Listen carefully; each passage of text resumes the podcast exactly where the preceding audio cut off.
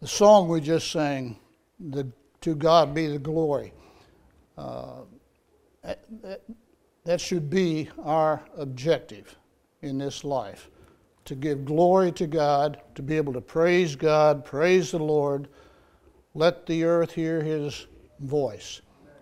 And as uh, Devin pointed out at the start, this world is not our home, it's only a temporary place.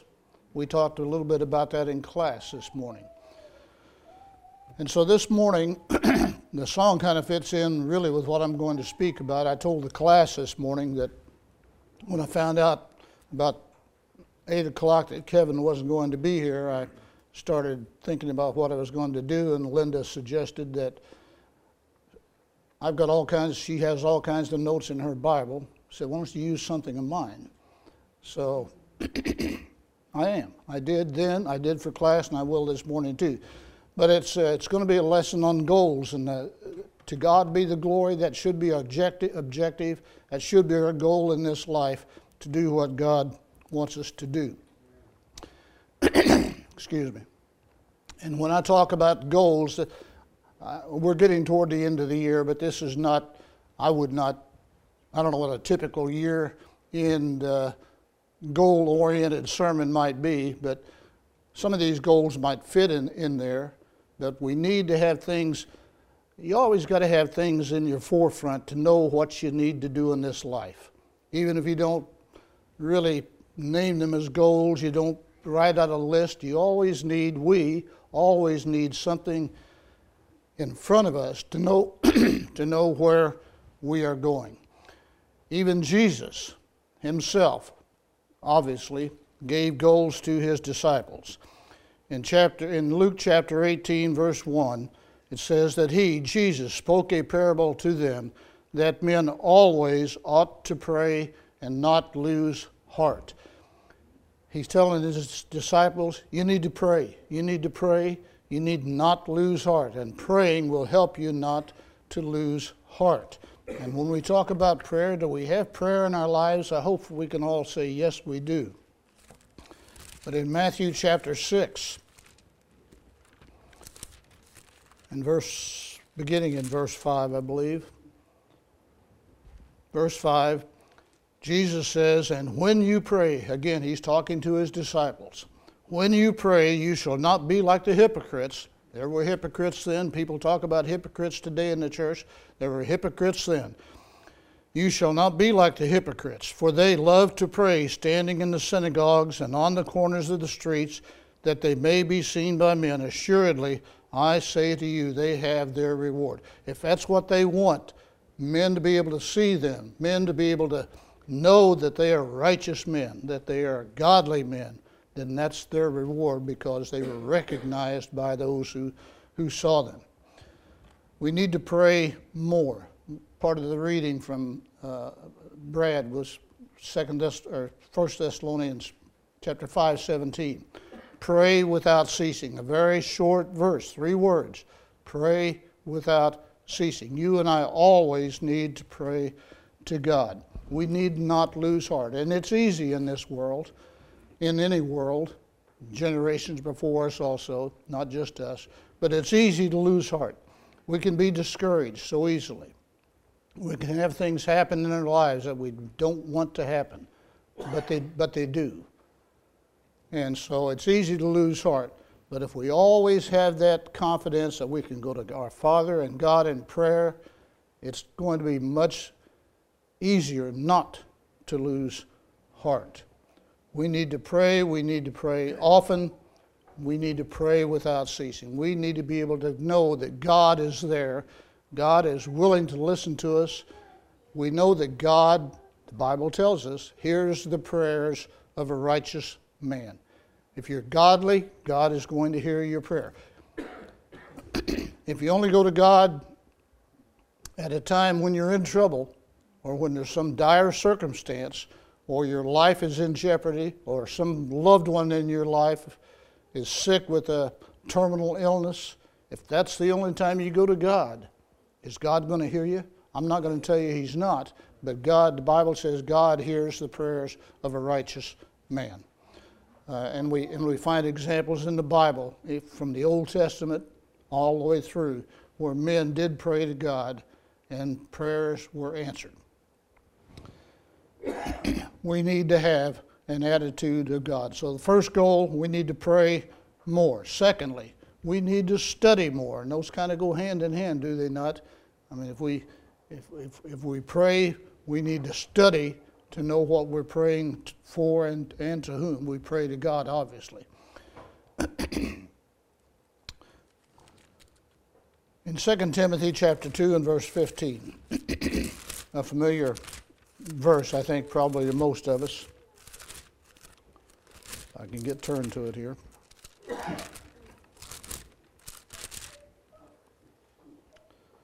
Be diligent. The Apostle Paul, writing to Timothy, says, Be diligent to present yourself approved to God, a worker who does not need to be ashamed, rightly dividing the word of truth. Do you have the ability to do, rightly divide the word of truth? Do I have that ability? I would hope I have some of that ability, and I would hope that you have some of that ability. but we don't get that ability just by happenstance. It comes from studying, by being diligent, presenting ourselves to be approved before God, be a worker who does not need to be ashamed. And sometimes we see people, see Christians that are ashamed to do what God wants them to do. We need not be ashamed, but rather do the work that God wants us to do, and then being able to rightly divide the word of truth. Study. How much can you study? You know, we can read the Bible. Uh, at the first of this year, Kevin passed out a schedule to read through the Bible in a year. I don't know how many are doing that, but Linda and I are doing that. And it's it's a great thing just to be able to read the Bible because you can learn so much, but there's a difference in just reading and studying. Uh, you need to read, obviously, or you're not going to be able to study, but you need to contemplate that word, not just read the words there on the pages, but be able to study it and, and put into action what God wants you to do. Goal number three and there'll be six of them. Goal number three is to attend more the services of God. Now, I understand this subject comes up fairly often with different people.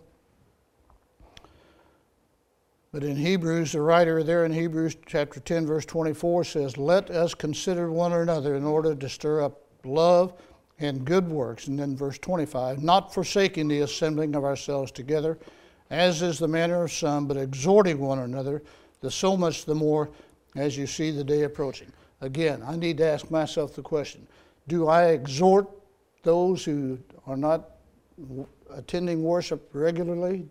Do I encourage them to do that? Do you do that?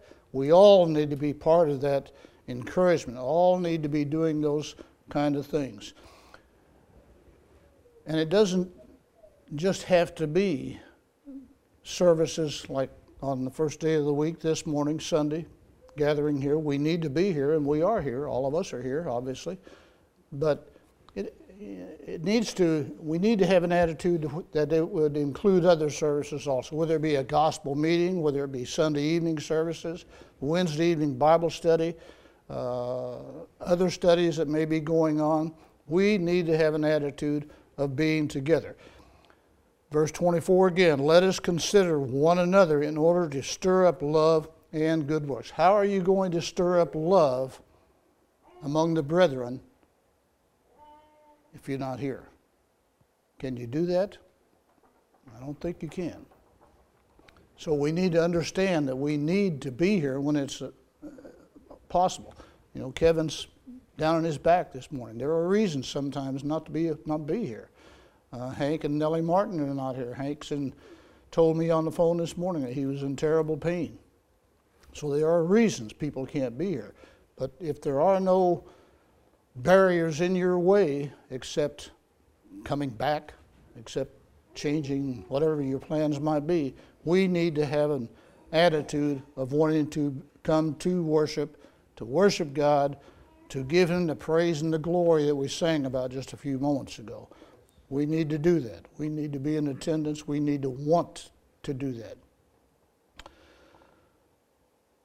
Fourth goal this morning from 1 Corinthians chapter uh, 16. We need to be thinking and re examine ourselves, so to speak, with our giving. Now, concerning the collection for the saints, as I have given orders to the churches of Galatia, so you must do also. This is the Apostle Paul writing to the church in Corinth. And he says, I've already given orders to the churches in Galatia. So you must do this also. On the first day of the week, let each one of you lay something aside, storing up as he may prosper, that there be no collections when I come. And when I come, whomever you approve by your letters, I will send to bear your gift to Jerusalem. But if it is fitting that I go also, they will go with me. You know, we, we, we need to examine ourselves. And, you know, we all have physical examinations. We all have a need to go to a doctor at some point in our lives, uh, some more, some less, but we, but we, we know that we need to examine our own bodies to make sure that everything is working the way it's supposed to. Our body parts are supposed to work in a certain way, so we need to make sure that we maintain that the best we can and examine ourselves. But we need to examine ourselves in other areas also. Just previously, we talked about attendance. Examine yourself. Am I really attending the way I need to? Am I really, in this case, giving as I should? You and I need to examine our prosperity and we give out of our prosperity. We give because God commands us to. The Apostle Paul, through the Corinthian letter, tells us that, that we need to do those kinds of things also. 2 Corinthians chapter uh, 8, I believe it is, we're told to be told to be cheerful givers. We need to give cheerfully, not grudgingly. We need to give knowing that it's the right thing to do, not because I've got to give. That's what the scripture says. I've got to give. So this is what I'm going to give. We need to give because we understand the money we have. We need to give because we understand that God expects us to give cheerfully and give in such a manner that we're giving the proper amount. Those are all things that we as individuals have to do to examine ourselves, but we need to examine ourselves for that. Uh, you can look at the uh, offering from last Sunday, and that's pretty generally much true one week from, from, from the other, but this church is going to have to have some discussion before too very long about finances. Uh, and, and that'll take place, and this congregation will have to be a part of that. But uh, we, you know, we need to, the church needs to support a preacher, perhaps preaching in other places, uh, just the upkeep of the building, lights, electricity, water, all those kind of things. Our main goal is to provide, to preach the Word of God. And we need to have our minds set and examined individually so that we are doing the right thing in that, in that respect. We need to have an attitude of giving, we need to be cheerful, and we need to be purposeful. We need to have a purpose in our mind as to what we're going to give.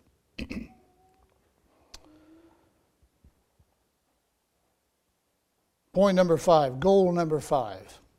We need to be encouraging Christians more. We knew that for all of us here who are Christians, which is most of us, I, probably, we need to be encouraging ourselves. We need to be encouraging one another, each other, to do the things that are right in God's sight. In Galatians chapter 6, the Apostle Paul again writing, beginning in verse 9, Paul says, writes, and let us not grow weary while doing good. How many of us, if we do something good, grow weary? I don't think most of us, if we're doing good things, are going to grow weary. But some people do because perhaps their attitude is not correct. But Paul says, Let us not grow weary while doing good, for in due season we shall reap if we do not lose heart. Again, there's a goal out there, there's an objective out there. If we don't lose heart, we're going to reap the good things eternally. Therefore, in verse 10, therefore, as we have opportunity, let us do good to all. That's all, especially to those who are of the household of faith. You and I have a,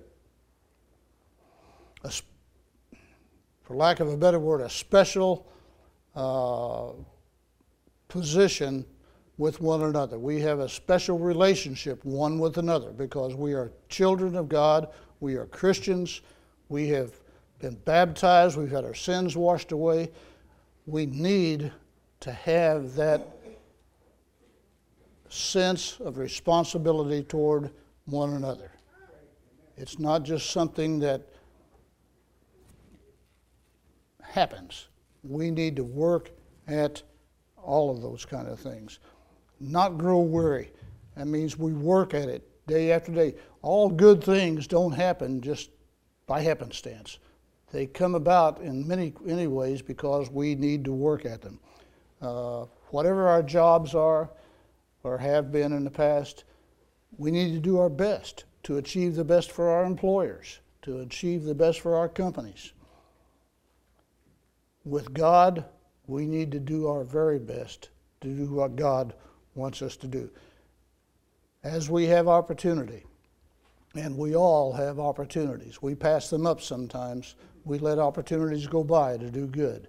But we need to understand that God will hold us accountable for failing to do those things that we need to do. We need to be encouraging one another. So many times we hear of brothers and sisters in a particular congregation or someplace else, or even in our own congregations, where people are not encouraging. Instead, they're discouraging because of some of the things they say to somebody or the way they say something to somebody. And I realize people perceive things in the wrong way sometimes, but we need not be a part of speaking to one another in a way that's going to discourage. But rather we need to encourage. If someone's, if someone's involved in a sin, we need to exhort that person. We need to point that out to that person but not in a discouraging way. It needs to be done in a loving way and in a way that God is going to be pleased with, and that person is going to see that we are earnest and indeed wanting to do what is right, and we want that person who is in error to come back and do what's right.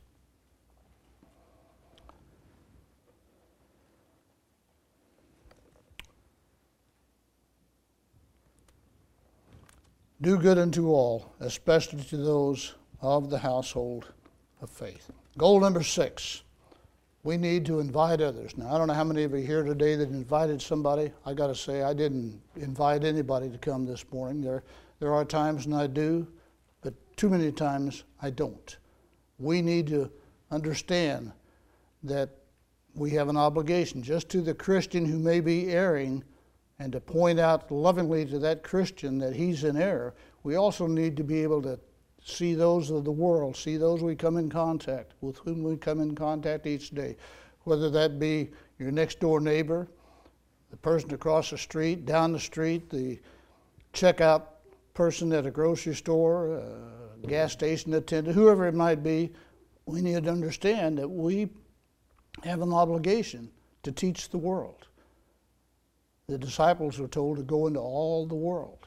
Well, we're in the world. We're not of the world, but we're in the world, and we need to be able to do that. We need to encourage those outside of God's, uh, outside of the church, to come with us.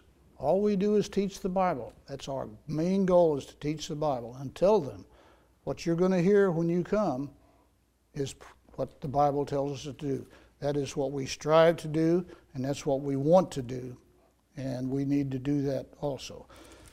In, in the book of John, the Gospel of John, chapter 1,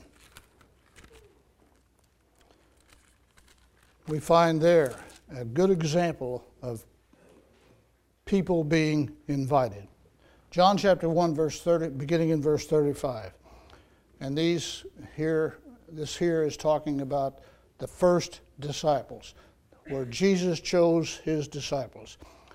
Again, the next day, John, that is John the Baptist, stood with two of his disciples. And looking at Jesus as he walked, he said, Behold, the Lamb of God. The two disciples heard him speak, and they followed him. Then Jesus turned, and seeing them following, said to them, What do you seek? They said to him, Rabbi, which is to say, when translated, teacher, where are you staying? They wanted to know where Jesus was staying. And Jesus said to them, Come and see. They came and saw where he was staying and remained with him that day, and now it was about the tenth hour.